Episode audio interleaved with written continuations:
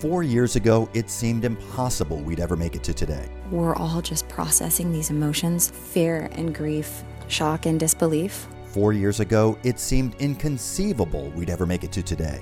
Hopeless sadness and trying to figure out how to you know, pull myself up. Four years ago, it seemed insurmountable we'd ever make it to today. But we did.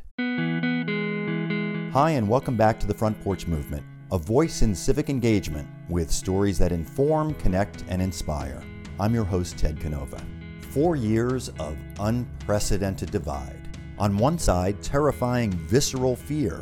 On the other, it was like the Wizard of Oz arrived. It was all so confusing, remember? Back then, I turned to two therapists. No, not for me, although, no, no, I wanted all of us to get their professional advice on these raw emotions. From denial and depression to helplessness, and as one called, anticipatory anxiety. So now, four years later, and the tables are turned. So I returned to one of those therapists, Dr. Susan Bernstone of Brooklyn, for her professional advice to help all of us once again. Susan, it's been four years. How have you been? Do you really want to know? How have we all been? I'm actually good.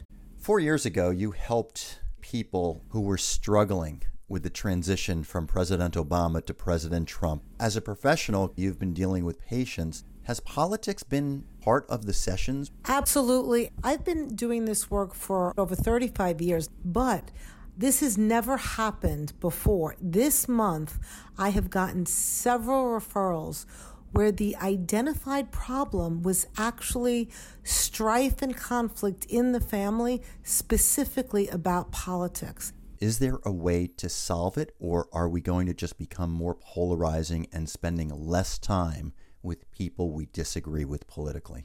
What I've come to realize in my work is that I'm an interpreter that I also help people to speak the same language. We're not speaking the same language. So when somebody who was not a Trump supporter and speaking to a Trump supporter, and they thought they were talking about the same issue, they were not. They're not talking about the same thing.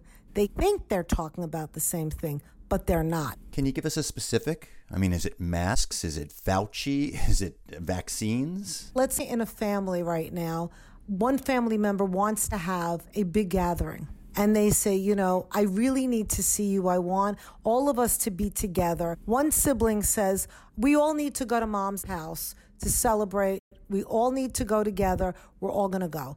And let's say the brother doesn't believe in some of the recommendations from the CDC. And he believes that even if you get something, it's just a flu like, it's not really going to have that major of a consequence. What happens is the son says, We're all going to go to mom's. The daughter says, we can't go. They're recommending that we not travel, that mom and dad are in their 80s. We can't go see them. So, what happens here is that the person who believes in the science, let's say it's the daughter, and she's saying, we could hurt mom and dad. He's not saying, I want mom and dad to die, but the daughter is thinking, you're trying to kill them.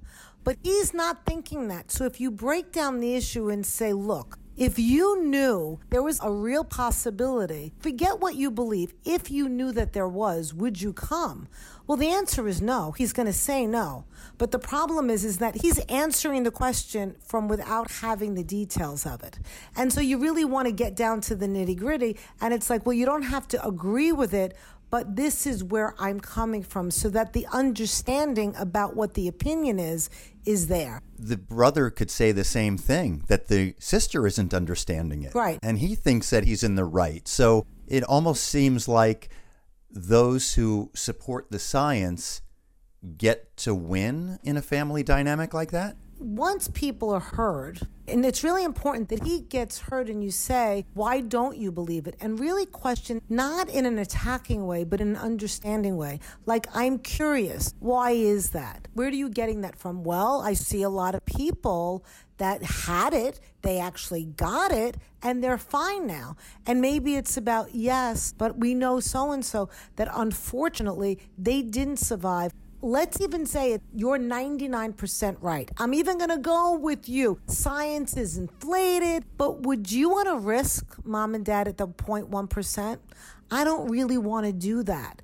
And so you see, it doesn't become, I believe in this, but you really want each person, you have to listen to them and to see where they're coming from. The other piece that's happened politically, we're all not privy to the same information unless you go out of your way to get the opposing belief systems information. You know, four years ago, we were anticipating conflict after Trump got elected. So we're on the eve of Thanksgiving four years ago, and I spoke to you, and you said a lot of people are waking up from the denial state and going into depression.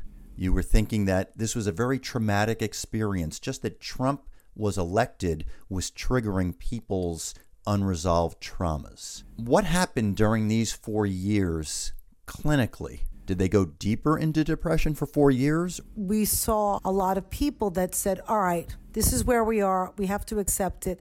Let's give it a chance. Let's see what happens. They ignored the meanness and would say, No, no, no, I'm not looking at the tweets. And then the people who were so emotionally against him and just could not accept it at all were saying, I can't hear anything beyond the tweet. So, see, we're looking at different things. Really interesting. Four years ago, you advised people not to get caught up in what you called anticipatory anxiety of a Trump administration. That kind of went out the window, didn't it? Yes and no. We needed to see what was actually happening and what was just inflated as untruth. So, people who were able to do things regarding immigration, there was some real needs there at some points where people were able to be in a place where, okay, what's an issue that's important to me and what can I do about it? What protests do am I going to show up for? So now that the seats are reversed in terms of Biden taking over, would you advise Trump supporters to also not get caught up in what you called the anticipatory anxiety of a Biden administration, save their strength to properly protest Biden? Yeah, absolutely. And the important piece about this is to get the facts. And never before did we really see so much misinformation being reported. And so when I've spoken to people about their fears about a Biden administration, what I've said to them is get the facts. If you're afraid that you're going to lose your pension, that you're going to lose your health care, Get the facts. Don't just listen to the noise. Go to credentialed, reliable professionals and ask them what's going to happen and wait and see. If that actually does happen, then deal with it. But don't sit and be in fear that it may happen. Watch the policies unfold. As a journalist for many decades, we grew up trying to encourage our viewers and our readers and our listeners to go out to other sources and learn. But now there's so much information being pushed to you, and you read and consume media that reinforces your beliefs. I want to go back to a third thing you said four years ago, and it's omnipresent in some ways because you use the word Zoom, and we're all living on Zoom these days. But you said, Susan, that you thought it was really important rather than getting overwhelmed by the big picture, that we need to be careful to really zoom in on what's happening, not just the noise. I still think the advice should be to look at different sources, but you have to know your sources. If there's a person that we look up to in one specialty, that we need to be really careful. Like, I'm a therapist. I might give financial advice, but you really don't want to trust me when it comes to financial advice. Don't take my word over a financial expert. Four years ago, as we faced Thanksgiving after the election of Donald Trump, and red families were being blended with members of their blue family, the advice was probably avoid the conversation right. at the Thanksgiving table. We may not be getting together the same way that we did four years ago because of the pandemic, but is it that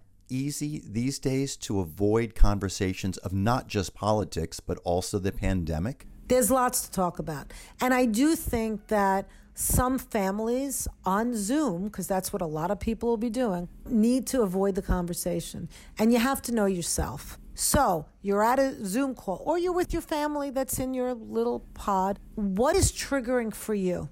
Are you going to be triggered when someone says the opposite of what you believe? And if you think that you're going to get triggered and you're going to get mean or you're going to get reactive, then you want to avoid the conversation, especially because the pandemic raises our stress level. We are actually, as a country, at a higher level of stress than we were four years ago. And to, who would have believed that? So when stress levels are even higher, then we need to avoid controversial discussions even more. And what, you know, you say, what are we going to talk about? Play a game focus on gratitude. Focus on the fact that we have uh, we have electronics. You know if you're zooming with your family you know 100 years ago and this happened we wouldn't be able to zoom. There was no zooming. So you know look at what you have to be we're alive. There are a lot of people that are not alive that died this year. Be grateful. Focus on gratitude. Think about funny memories. Lots to talk about other than the pandemic and politics. Susan you make great points. Gratitude that's year round right? That's just not around thanksgiving Something I'm really curious about as we wrap this up. We're going to face another year of uncertainty.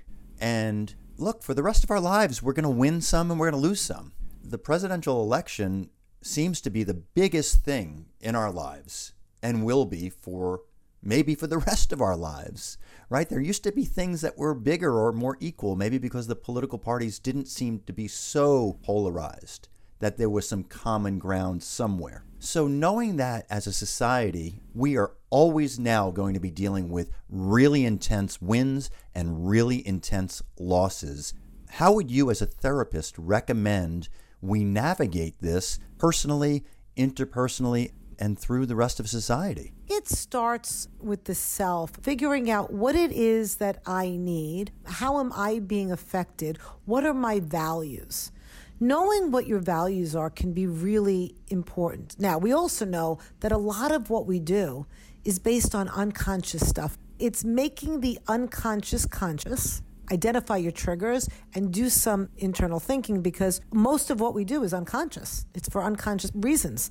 So start to unravel that, unpack that for yourself. What are my values? Then are my actions consistent with my values? And that's one of the things that's also been important. So, going forward, do you value compassion?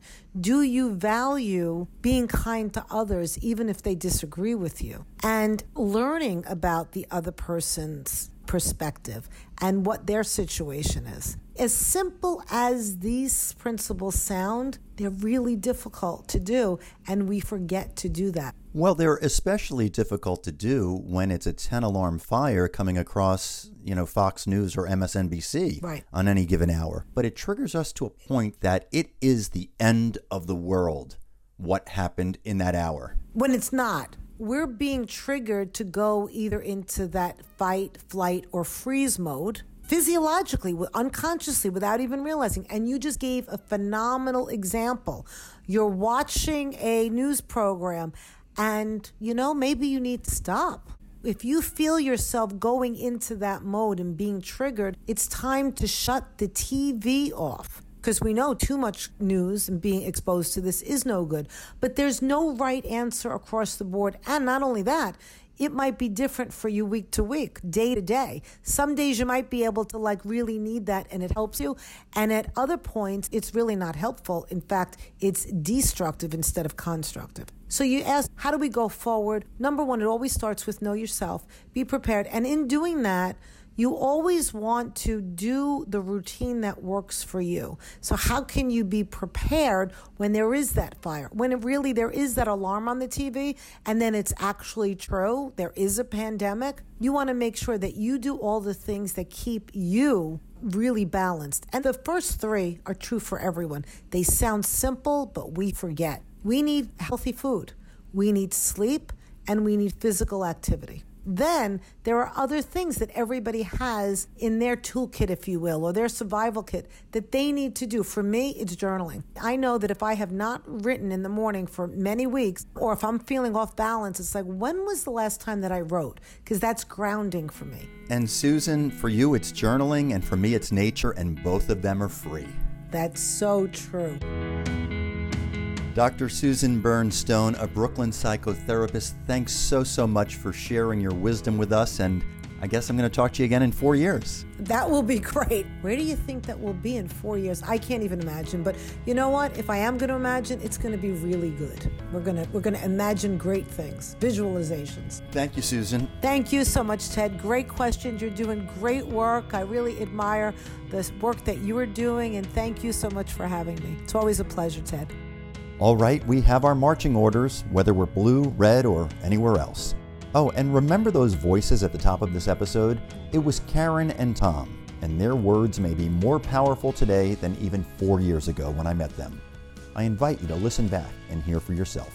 Thanks for listening to the Front Porch Movement, a voice in civic engagement with stories that inform, connect, and inspire. If you like what you heard, do us a favor and share it with your friends and family, give us a few stars, and write a review on your podcast channel. All these things will help more people find us. I'm Ted Canova. See you next time.